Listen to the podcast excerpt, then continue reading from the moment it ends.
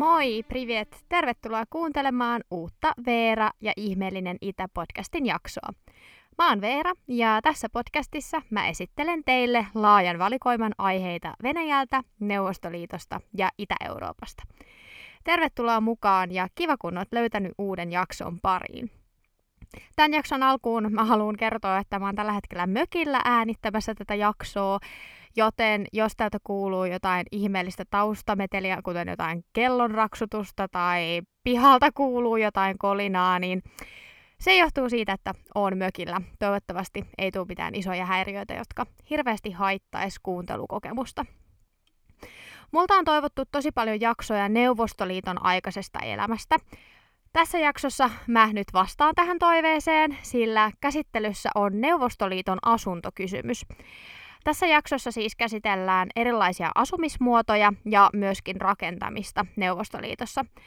Tämä aihe on ollut mulla jo pitkään jaksolistalla ja tämä kiinnostaa mua henkilökohtaisesti ihan tosi tosi paljon. Mun mielestä tämä on ihan mielettömän mielenkiintoista. Ää, tässä aiheessa olisi taas ihan valtavasti kaikkea kivaa pientä nippelitietoa, mutta käydään tässä jaksossa ainakin kaikki tärkeimmät perusjutut läpi. Lähdetään liikkeelle Neuvostoliiton juurilta 1900-luvun alkupuoliskolta. Neuvostoliiton ja itse asiassa osittain ihan nykyvenäjänkin asumiseen liittyvät ongelmat alkoi jo vuonna 1917, kun vallankumouksen jälkeen tuhannet ihmiset ympäri Venäjän alkoi muuttaa Moskovaan ja muihin suuriin kaupunkeihin paremman elämän toivossa. Esimerkiksi Moskova oli erittäin houkutteleva paikka neuvostokansalaisten silmissä, sillä se oli aikoinaan Neuvostoliiton taloudellinen ja tieteellinen keskus ja siis ihan yhä edelleenkin Venäjän taloudellinen ja tieteellinen keskus. Muuttoliike Moskovaan tuolloin 1900-luvun alkupuolella oli aivan käsittämätön ja tämän vuoksi Moskovassa alkoi olla pian tosi ahdasta. Moskovan rakennuskanta ja ylipäätään isojen kaupunkien rakennuskannat ei yksinkertaisesti vastannut väestön nopeata kasvua kaupungeissa. Kaupungeissa oli huutava pula asunnoista ja asuntopula johti sitten ahtaampaan, epämukavampaan ja kokonaisuudessaan huonopilaatuiseen elämään ja asuntoihin. Neuvostoliitossahan oli pulaa aika lailla kaikesta, tai siis ainakin monista asioista, mutta kaikista isoin pula oli nimenomaan asunnoista. Asuntopulaanhan piti sitten tietysti kehitellä ratkaisuja, ja nämä ratkaisut oli myös tehtävä tosi nopeasti. Ensimmäinen tapa ratkaista asuntopulaa oli yksinkertaisesti tiivistää asumista. Jos esimerkiksi jollain moskovalaisella perheellä sattuu olemaan käytössään kolmio, niin tässä asunnossa asunut perhe muutti yhteen asuntonsa huoneista ja kahteen muuhun huoneeseen muutti sitten kaksi muuta perhettä. Näin ollen yhdessä kolmiossa asukin yhtäkkiä kolme perhettä yhden sijaan. Näin sai sitten alkunsa yhteisasunnot eli kammunalkat. Perheet asettu siis asumaan yhteisiin asuntoihin, joissa jokaiselle perheelle oli käytössä yksi oma huone. Keittiö, kylpyhuone, vessa ja eteinen oli sitten yhteiskäytössä. Aluksi kammunalkoja perustettiin Moskovan keskustassa sijaitseviin hienoihin pienkerrostaloihin. Mä en oikein tiedä, että mikä sana kuvaisi tämmöisiä taloja parhaiten, mutta mä luulen, että pienkerrostalo olisi hyvä. Nämä on siis tämmöisiä vanhoja, kauniita, muutaman kerroksen maksimissaan korkeita kerrostaloja, ja näitä tosiaan rakennettiin Moskovaan 1900-luvun alussa upporikkaiden moskovalaisten toimesta. Tällaisten talojen asunnot oli yleisesti ottaen pinta-aloiltaan suuria ja huoneet oli myös korkeita. Ja luontaisesti, mitä enemmän asunnossa oli huoneita, niin sitä enemmän kammunhalkassa oli sitten asukkaita. Yhdessä 15 neliömetrin kokoisessa huoneessa saattoi asua viidestä kahdeksaan ihmistä ja useissa eri sukupolvissa. Joskus kammunalkojen huoneet oli entisiä palveluspäin huoneita ja nämä huoneet oli pimeitä ja ikkunattomia ja suuruudeltaan jopa vain neljän neliömetrin kokoisia, eli ei todellakaan mitään luksushuoneita. Kamunalkoihin muuttaneet perheet oli useimmiten just semmoisia perheitä, jotka oli muuttanut maalta kaupunkiin paremman elämän toivossa. Kammunalka oli täten perheen ensimmäinen kosketus kaupunkielämään ja tämmöiset perheet oli siksi usein hyvin tyytyväisiä kammunalkaan ja kammunalkat oli perheelle suorastaan luksusta. Kammunalkoissa kuitenkin oli esimerkiksi sisävessä, asia, jota suurin osa maalta muuttaneista ihmisistä tuolloin 1900-luvun alkupuoliskolla ei ollut aikaisemmin nähnytkään. Kamunalkat yleistyi siis jo heti vallankumouksen jälkeen 1920-luvulla, mutta niiden leviäminen ei pysähtynyt aivan heti. Uusia kammunalkoja perustettiin vielä toisen maailmansodankin jälkeen, sillä kaupunkien, etenkin Moskovan, asukasluku kasvoi entisestään sodan päättymisen jälkeen. Kun vuonna 1939 Moskovassa oli 4,5 miljoonaa asukasta, niin vuonna 1965 asukasluku oli jo 6,5 miljoonaa. Asuntopulan ratkaiseminen kammunalkoilla piti olla ihan väliaikaista, sen ei pitänyt olla mikään pysyvä ratkaisu, mutta kammunalkoista tulikin pysyvämpi asumisen muoto Neuvostoliitossa, kun oli oletettu. Kammunalkojen määrä on toki pienentynyt huomattavasti, mutta vielä 2010-luvun alussa reilu 5 miljoonan asukkaan Pietarissa reilu 600 000 ihmistä asu kammunalkoissa. Eli niitä on vieläkin. Kammunalkan erityispiirre on tietenkin se, että perheen ja yksilön henkilökohtainen tila on hyvin rajallista. Yksilöllä henkilökohtaista tilaa kammunalkassa ei käytännössä ole ollenkaan. Oma huone oli perheen ainoa yksityinen tila ja siinä huoneessa tosiaan asu koko perhe ja usein isovanhemmatkin, eli tosiaan sitä ihan omaa tilaa oli todella vähän tai ei ollenkaan. Neuvostoliittolaisen kammunalkan yhteisiin tiloihin kuulu keittiö, kylpyhuone ja eteinen ja usein vessa. Kylpyhuone ja vessa oli siis usein erikseen. Keittiössä saattoi olla oma liesi ja oma keittiönurkkaus jokaiselle perheelle. Keittiössä jokaisella perheellä oli myös usein oma pieni pöytä, jossa säilytettiin kattiloita, keittiövälineitä ja astioita – sitten kun jääkaapit yleisty, niin jääkaapit saattoi sijaita joko keittiössä tai perheen omassa huoneessa. Jos samassa kammunalkassa asuviin naapureihin ei luotettu, niin jääkaappi saatettiin lukita munalukolla. Kammunalkojen yhteisöllisyys seurasi tietysti kommunistista ideologiaa. Jo pelkkä nimi kammunalka kertoo maan kommunistisesta ideologiasta. Kammunalkassa elämää ei eletty omissa huoneissa, vaan yhteisissä tiloissa, kuten keittiössä ja käytävissä. Kammunalkojen jokapäiväistä elämää väritti myös tietenkin asukkaiden erilaiset persoonat ja elämäntavat sekä asukkaiden henkilökohtaisen tilan rajallisuus. Konflikteilta ei tietenkään vältytty, vaikka kammunalkoissa saattokin olla tiukkojakin sääntöjä – Kammunalkan asukkaiden välillä saattoi olla kateutta, vihaa, ärsyntymistä ja kaikenlaisia tällaisia negatiivisia tuntemuksia, ja kammunalkoissa ei myöskään ollut mitään salaisuuksia, vaan kaikki ties kaiken toisistaan. Jotta suurempia konflikteja pystyttäisiin minimoimaan, niin kammunalkoissa oli ja on monenlaisia sääntöjä. Ensinnäkin kammunalkassa valittiin usein yksi niin sanottu vastaava vuokralainen – sitten roskien vienti, lattianpesu, siivous keittiössä, vessassa ja käytävillä hoidettiin asukkaiden toimesta tällaisten vuorolistojen mukaan, eli jokaisella oli oma siivousvuoro. Kylpyhuonetta ei tietenkään voinut käyttää vapaasti, vaan sen käyttöä valvottiin tiukalla aikataululla. Paperista pystyi sitten lukemaan, että koskaan oma vuoro käyttää kylpyhuonetta.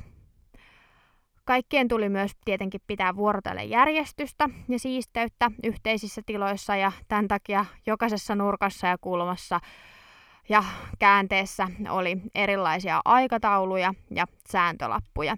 Ja kammunalkassa oli myös ilmoitustaulu, josta pystyi nappaan kaiken asukasyhteisön kannalta tarpeellisen tiedon. Mielenkiintoinen yksityiskohta kammunalkan elämästä on myös se, että yleisesti ottaen kammunalkoissa oli yleensä useampi ovikello, jokaiseen huoneeseen oma. Ja jos jostain syystä oli vain yksi ovikello käytössä, niin siinä ovikellon vieressä oli jonkinnäköinen lappu tai taulu, mistä pystyi lukemaan, että kuinka monta kertaa sitä ovikelloa pitää soittaa kutakin huonetta kohti. Eli esimerkiksi ne voi lukea, että ää, Ivanov ja kolme soittoa. Ja sitten sä pääset herra Ivanovin luokse. Ää, Kammunalkassa asukkaat makso sähköstä ja kuumasta vedestä erikseen. Ja tämän vuoksi kammunalkan seinällä oli useampi sähkömittari ja myös kylpyhuoneessa useampi hana, että ei sitten naapurit pääse käyttämään sun laskuun sähköä tai kuumaa vettä. Tämä on mun mielestä jotenkin niin, kuin niin ironista ja hauskaa ja jotenkin kuvaavaa Neuvostoliiton elämää. Sitten vessassa hygieniasta pyrittiin huolehtimaan muun muassa omilla vessarenkailla. Eli vessan seinällä roikku jokaiselle asukkaalle oma vessarengas, joka laitettiin sitten vessanpöntölle vessassa käydessä. Mä en tiedä, onko tämä nyt ihan hirveän hyvä tapa parantaa hygieniaa, mutta näin oli ainakin uskomus, että se on hygienisempää, että sitä vaihdellaan sitä vessarengasta aina vessassa käydessä. No 1930-luvulla asuntopulaa pyrittiin ratkoon myös rakentamalla parakkeja suurten tehtaiden yhteyteen kaupungin ulkopuolelle. parakkien rakentaminen oli halpaa, nopeata ja käytännöllistä, ja niihin sai helposti asutettua tuhansia työläisiä. Parakit rakennettiin siis puusta, ja ne oli korkeintaan kaksikerroksisia, ja ne oli niinku todellakin hyvin semmoiseen niinku väliaikaiseen käyttöön tarkoitettuja, siis ihan semmoisia hökkeleitä käytännössä. Ähm, parakeissa, kuten kammunalkoissakin, niin keittiöt ja vessat oli yhteiskäytössä ja jokaisella perheellä oli oma huone. Yhteistä ruokailutilaa ei muun muassa ollut, vaan ruokakin syötiin omissa huoneissa. Ja nämä huoneet oli vain 12 neliön kokoisia ja ne lämmitettiin puulla. Ja sitten sen perheen kanssa asuttiin sit siinä 12 neliön kokoisessa huoneessa. Ja yhdessä parakissa asui noin 40 perhettä. Mm, vuonna 1954 Moskovassa oli yli 5000 parakkia, joissa asui noin 700 000 ihmistä. Ja mielenkiintoinen ja surullinen fakta näistä parakeista, niin esimerkiksi just jossain mm, köyhemmillä seuduilla Venäjällä, esimerkiksi Siperiassa, niin näitä väliaikaiseksi tarkoitettuja parakkeja ei ole poistettu ikinä käytöstä. Ihmiset asuu niissä vieläkin ja olot on todella, todella huonot. mä just katoin tuossa pari viikkoa sitten Nova ja Gazetta oli somessa julkaissut tämmöisen videon, missä ihmiset kertoo, että minkälaisissa oloissa he siellä parakeissa elää. Mutta tästä asiasta mä itse asiassa kerron vähän vielä myöhemmin lisää, mutta tämmöinen parakkeihin liittyvä nyky fakta. No vaikka kammunalkat ja myös parakit oli etenkin 20- ja 50-luvuilla todella yleisiä, niin kaikki kaupunkilaiset ei tietenkään asunut kammunalkoissa tai parakeissa. Myös Neuvostoliitossa oli eliitti, siitäkin huolimatta, että kommunismi ajo luokatonta ja tasa-arvoista yhteiskuntaa. Entisen saarin ajan eliitin rakentamat vanhat ja upeat pienkerrostalot oli otettu kammunalkojen käyttöön ja tämän vuoksi neuvostoeliitille tuli sitten rakentaa uusia asumuksia. Ja näin sai alkunsa Stalinskie Vysotski, jotka tunnetaan suomeksi Stalinin hampaina.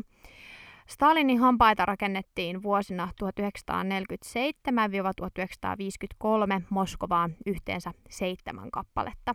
Stalinin hampaat on siis neuvostoaikaisia pilvenpiirtäjiä, eli hyvin korkeita rakennuksia, joita yhdistää tämmöinen rakennuksen katolla komeileva koristeellinen pylväs, joka näyttää kaukaa katsottuna ikään kuin piikiltä. Pilvenpiirtäjistä tulee yleisesti ottaen mieleen tämmöinen korkea ja ikään kuin tasapaksu rakennus, mutta Stalinin hampaat on arkkitehtuuriltaan tästä aika poikkeavia. Stalinin hampaat on siis todella korkeita rakennuksia ja siinä mielessä pilvenpiirtäjiä, mutta malliltaan ne on alhaalta leveitä ja ylhäältä kapeita. Ja tästä muodosta varmaan tuleekin sitten tämä suomalaisen tai suomalainen nimitys hammas. Jotenkin tosi vaikeaa kuvailla tuota rakennuksen mallia, mutta mä laitan näistä kuvia podcastin Instagramiin ja muutenkin näistä kaikista erilaisista rakennuksista, että saatte vähän semmoista visuaalista kuvaa siitä, että minkä tyyppisistä rakennuksista on kyse. No ehkä tunnetuin Stalinin hampaista on Moskovan valtion yliopiston eli MGUn päärakennus. Yliopiston torni on siis yli 240 metriä korkea ja se on itse asiassa maailman korkein yliopistorakennus. Kerroksia tuossa yliopistossa on 36 ja käytäviä on yhteensä 33 kilometriä ja huoneita 5000, eli hyvin massiivisesta rakennuksesta on kyllä kyse. Ja tämä yliopiston päärakennus on ikään kuin oma pieni kaupunkiinsa, sillä siellä on muun muassa konserttisaali, teatteri, uima-allas, poliisiasema, kampaajia, pankkikonttoreita, kahviloita ja pommisuoja.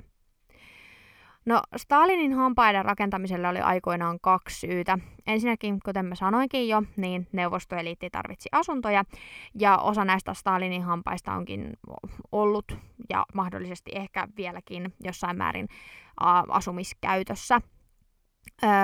Stalinin hampaiden moderneissa ja hyvin varustetuissa asuinhuoneistoissa asukin muun muassa tieteilijöitä, poliitikkoja, armeijan isoja pomoja ja kulttuurialan vaikuttajia.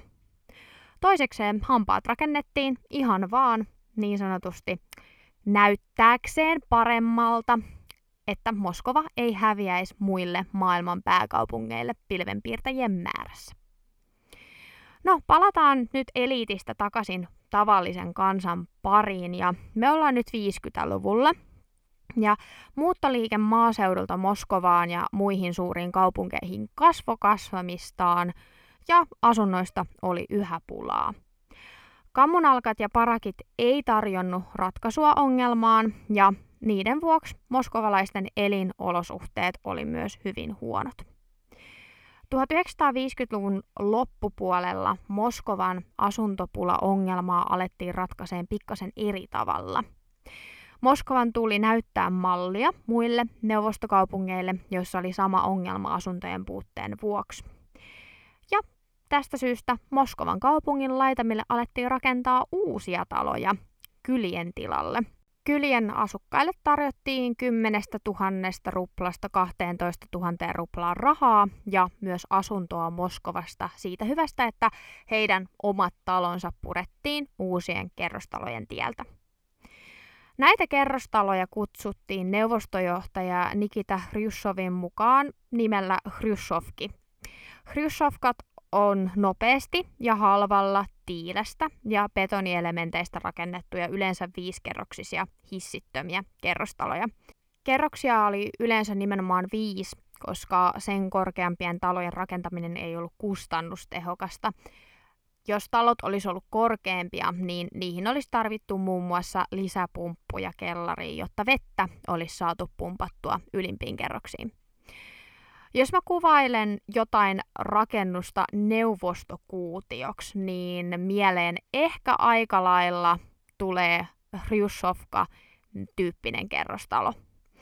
Hryshofkien rakentaminen yleistyi Moskovan ulkopuolella ympäri Neuvostoliittoa Kuten oli tarkoituskin, Moskovan piti näyttää mallia asuntopulan ratkaise- ratkaisemiseen, ja Hryshofkia rakennettiinkin sitten aina 1980-luvulle saakka.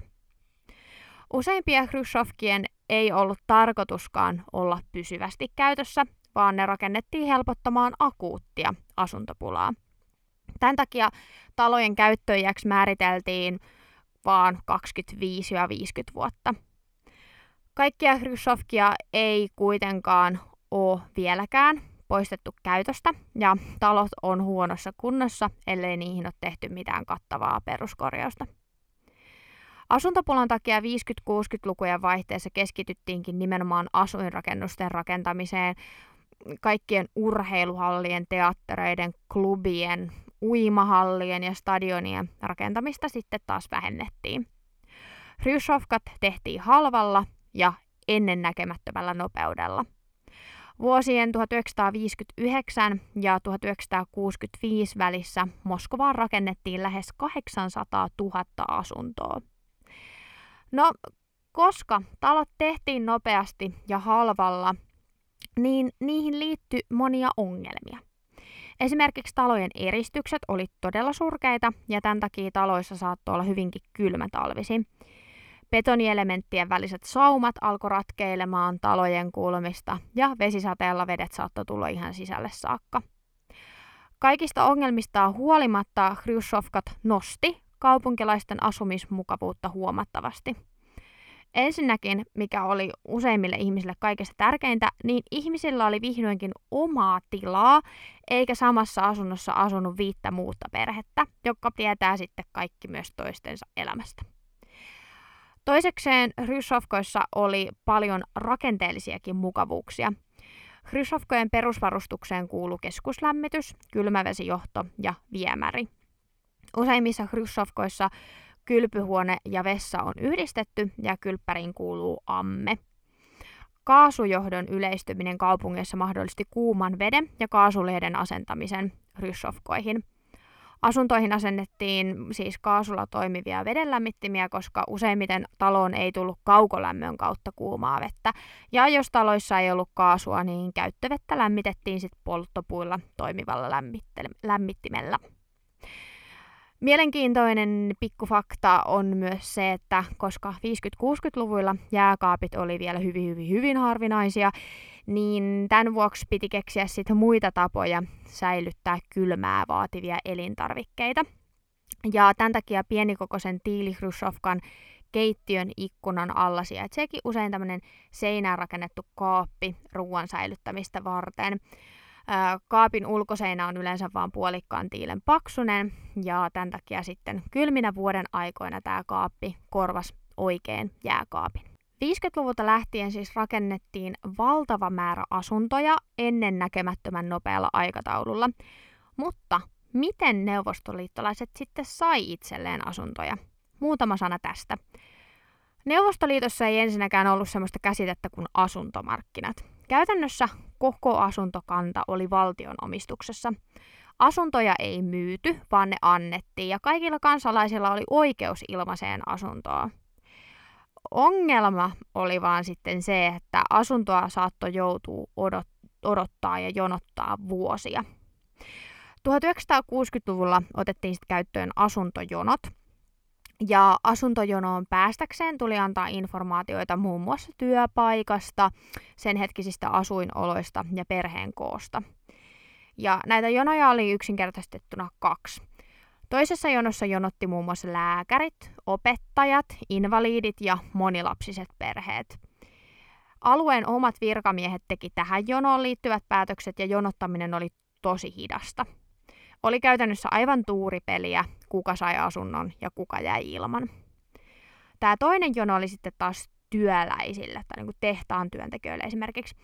Öö, jokaisella niin sanotulla yrityksellä, esimerkiksi tehtaalla, oli oma asuntojono, jossa oli kyseisen tehtaan työläiset ja sen kyseisen tehtaan työläiset sitten odotti siinä jonossa asuntoa.